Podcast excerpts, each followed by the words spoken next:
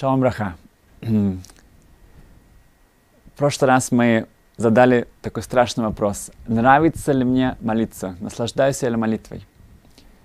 Если подумать, то примерно полтора часа в день, может немножко меньше, мы проводим в синагоге в молитве. Если это без миньяна, мы молимся сами, возможно, это короче. Это получается около 10 часов в неделю, в шаббат это дольше. Это примерно 40 часов в месяц, это около 500 часов в год. Поэтому это кроме всего того, что без молитвы человек не может достичь ничего, то мы должны просто понять, мы столько времени так и так будем молиться.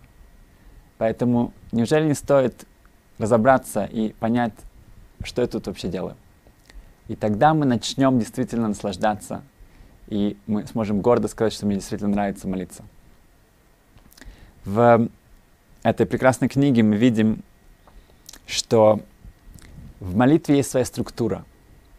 И Рабшин Шампинкас объясняет, что сказано в Талмуде, что сама меда, рас, она разбита, у нее своя структура. Первые три благословения — это восхваление Творца — Потом в середине у нас есть просьбы, и в конце мы благодарим Творца за то, что Он нас слушает. В, в начале, во второй, втором благословении мы упоминаем Рофе что Царь Хашем, ты исцеляешь больных.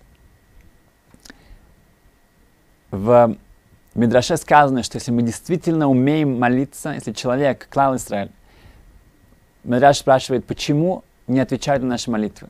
Почему случается, что мы молимся, и мы не, у нас нет ответа, нет позитивного ответа, как нам кажется? Отвечает Медраж, потому что мы не умеем молиться. Что это значит?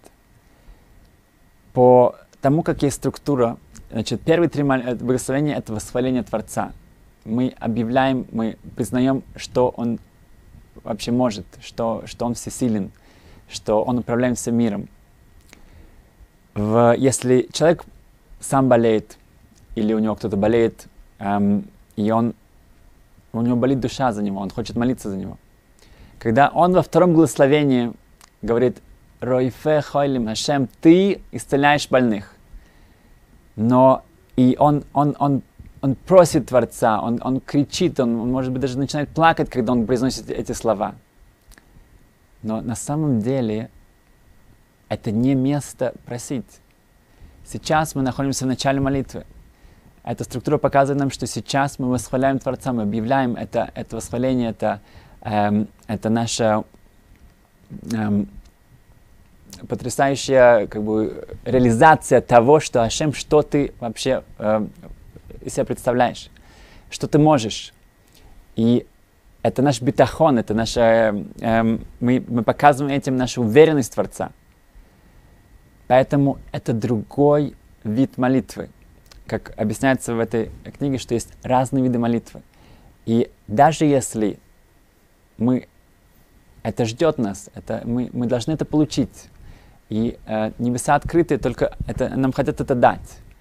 Но мы, говорит Рафпинкас, мы не можем это получить, если мы не знаем, как этим пользоваться что, возможно, именно этот подарок, он может опуститься, это, это браха, это благословение, это изобилие может только опуститься с небес, когда мы будем использовать правильный канал молитвы.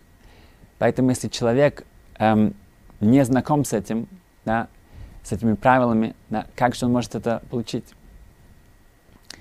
В, мы открываем для себя, что молитва это, это диалог, это не что-то, что просто эм, мы э, читаем, мы должны как бы вот уже прочитать отсюда до сюда и, и, и идти домой. Это диалог, когда мы обращаемся к Творцу, он отвечает нам. Сказано, что почему у Сары, у Ривки, у Рахель так много лет не было детей, потому что не Сава Кудышбороху Литвилосом. И больше он, он, он жаждет молитвы этих праведников, этих праведниц. Это не значит, что молитва, чтобы что-то получить. Эта молитва — это наша связь. Имеется в виду, что опять же это диалог, это у нас есть какие-то отношения друг к другу. Поэтому, когда мы начинаем это понимать, тогда опять же, наша молитва становится совершенно другой. Это она, нажив... она становится живой. В несколько лет назад эм, один эм, раввин, он эм, занимался кашрутом в Иерусалиме. Раб Амрам Лой. Раб Амрам, он заболел, и в один момент он попал в кому. И прошел день, неделя, две недели, и это продолжалось, и врачи сказали, что у них нет никакой возможности ему помочь. Но произошло чудо, открытое чудо, что за несколько, через несколько недель, без каких-либо изменений, внезапно вдруг Рапам Рамлёй открыл глаза. Он пришел в себя, он полностью выздоровел, он вернулся, он начал опять же работать. И это был действительно настолько сделал фурор, эм, что в это время бывший премьер-министр Израиля Ариэль Шарон, он лежал в коме. И это продолжалось месяцами, месяцами, месяцами, уже годами. Его родственники, его семья были, были готовы, ну, желали найти какой-то выход из положения. Они пробовали все, что возможно, чтобы помочь ему. И когда они услышали о, то, что произошло с Рабарам Лой, то в один день ему звонят. Они говорят, что вот мы эм, близкие, мы родственники, мы это дети Ариэль Шарона. И мы хотим узнать, мы хотим узнать, как у вас это произошло, мы хотим прийти специально с профессорами и э, вас э, э, действительно узнать от вас, как, э, может быть, мы сможем что-то из этого извлечь, чтобы помочь э, Шарону. И он сказал, конечно. Когда они пришли, там была целая делегация с профессорами, с эм, э, врачами и его семья, и начали его расспрашивать точно, как это произошло, и все разные аспекты его болезни, и его, эм, то в какой-то момент он понял, что это все как-то никуда не ведет. И он обратился к ним и сказал, что смотрите, вы пытаетесь найти, в чем был секрет моего исцеления. на самом деле с медицинской точки зрения, то я уверен, что вы стараетесь максимально, и у вас лучший доктора, лучший хим, э, вы, вы, вы стараетесь все возможности, которые в ваших силах помочь эм, Ариэль Шарону. Но секрет моего исцеления, он является в том, что у меня в данный момент у него было больше ста внуков и правнуков. Он говорит, и вся моя семья, каждый день они обращались с молитвой к Творцу. Это были слезы, это были, они заканчивали книги Таилим, псалмов каждый день. У них были, э, точно они разделили это по, по всем родственникам.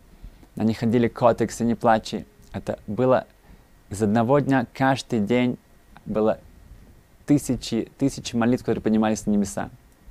Говорит, на самом деле только это секрет моего исцеления.